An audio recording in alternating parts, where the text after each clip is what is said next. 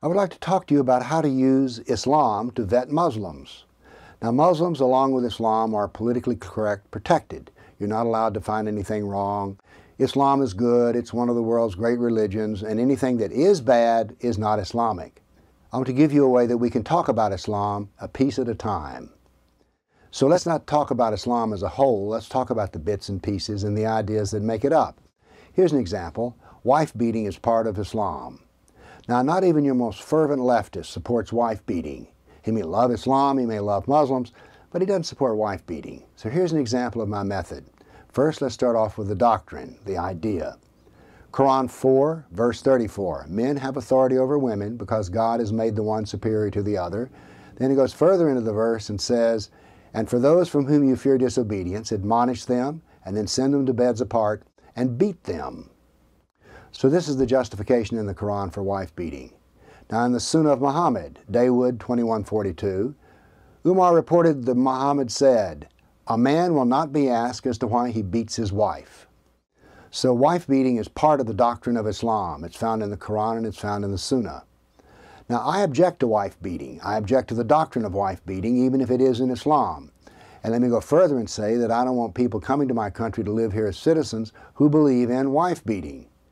So, this is one reason I reject the Sharia because it says that wife beating is good.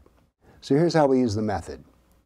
The Islamic doctrine supports slavery, torture, the submission of kafirs, wife beating, inferiority of women, and political assassination.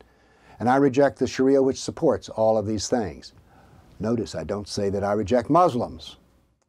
So ask an apologist or a Muslim, do you support wife beating, political assassinations? Well, of course they don't. Well, then, how come you support Islam if it contains those elements? But you say, Bill, I don't know enough about the Hadith and I don't know enough about the Quran to do this thing where you pull out these verses in the Hadith of Muhammad. You know what? You don't need to know any of it because you can go ask Imam Google because that's all I did to get that verse and that Hadith. I went and Googled Islam wife beating. And there it is.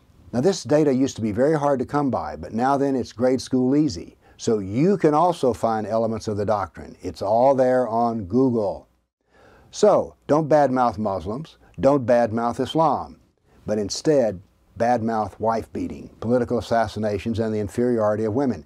These are the elements of Islam. Do not say anything bad about Islam, merely criticize its elements.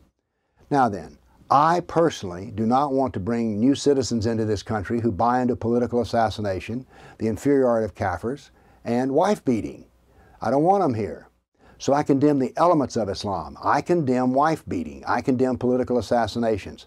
Furthermore, I say the Quran is wrong about wife beating, and I say Muhammad was wrong to order political assassinations. I condemn the Quran and its ideas that are harmful, and I condemn the Sunnah that's harmful. That's simply the way it is. I use the elements of Islam, not Islam. So ask your apologist friend, the minister or media person who says, I love Islam, I love Muslims. Do they love political assassinations? Do they love wife beating? Will the apologist ask his best Muslim friend if they say that the Quran is wrong about wife beating? Was Muhammad wrong in ordering wife beating? Here's the method talk about the source doctrine, the element of it, and then ask a Muslim or an apologist whether they agree with the element itself, and therefore will they condemn it. Now, is it fair to ask about doctrine? Well, of course it's fair to ask a doctrine question of a Muslim. Is it fair to ask a Muslim if they follow the doctrine? And if they don't follow it, not do they say, I don't beat my wife, say, no, will you condemn the idea of wife beating in the Quran and the Sunnah and the Sharia? So this is how I think that migrants should be vetted. Do you do this?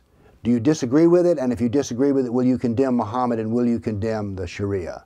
And will you condemn the Quran? Thank you.